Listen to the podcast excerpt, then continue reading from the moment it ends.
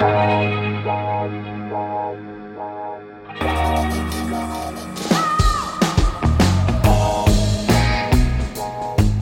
à lire, un podcast de Bernard Poirette.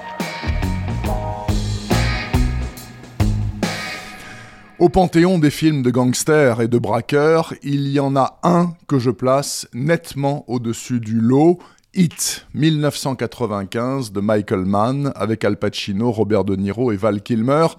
C'est un chef-d'œuvre absolu à voir et à revoir à satiété et désormais à lire, puisque Mann s'est accoquiné avec Meg Gardiner pour nous offrir Hit 2, un pavé de 700 pages découpé en chapitres alternant l'avant et après 1995. Avant, c'est l'histoire de la bande de Neil McCauley, alias Robert De Niro, avec en particulier son fidèle bras droit, Chris Shearless, autrement dit Val Kilmer. Ce sont des braqueurs de très haut vol qui préparent leurs coups comme des métronomes et ouvrent le feu seulement si nécessaire. Ils sont rapides, efficaces, discrets et insaisissables. Jusqu'au 7 septembre 1995, en fin de matinée, l'attaque de la Banque d'Extrême-Orient à Los Angeles vire au carnage. L'inspecteur Vincent Anna, un certain Al Pacino, aura la peau de Macaulay, mais Shearless parvient à s'enfuir. C'est l'après 95, très au sud, à Ciudad del Este, ville paraguayenne 100% mafieuse à la frontière argentine.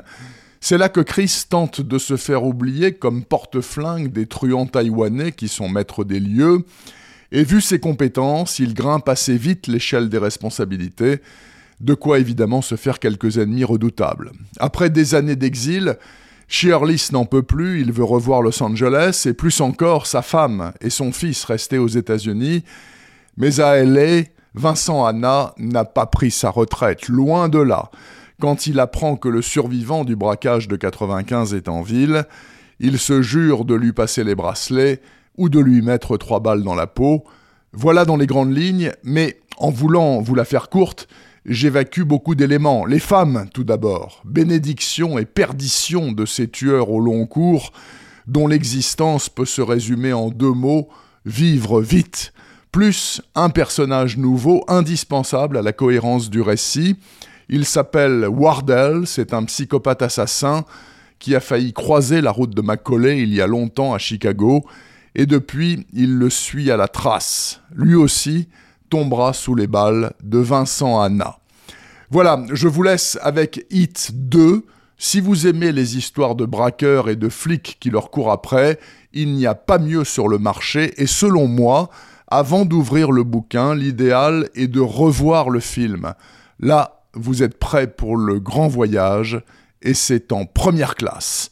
Hit 2 de Meg Gardiner et Michael Mann est paru avant-hier chez HarperCollins Noir. Retrouvez le podcast C'est à lire avec Bernard Poirette sur toutes les plateformes de téléchargement. Et rendez-vous sur le site bernardpoirette.fr pour vous abonner à la newsletter et être informé dès qu'un nouvel épisode est publié. Suivez toute l'actualité du podcast C'est à lire sur les pages Facebook et Twitter de Bernard Poirette.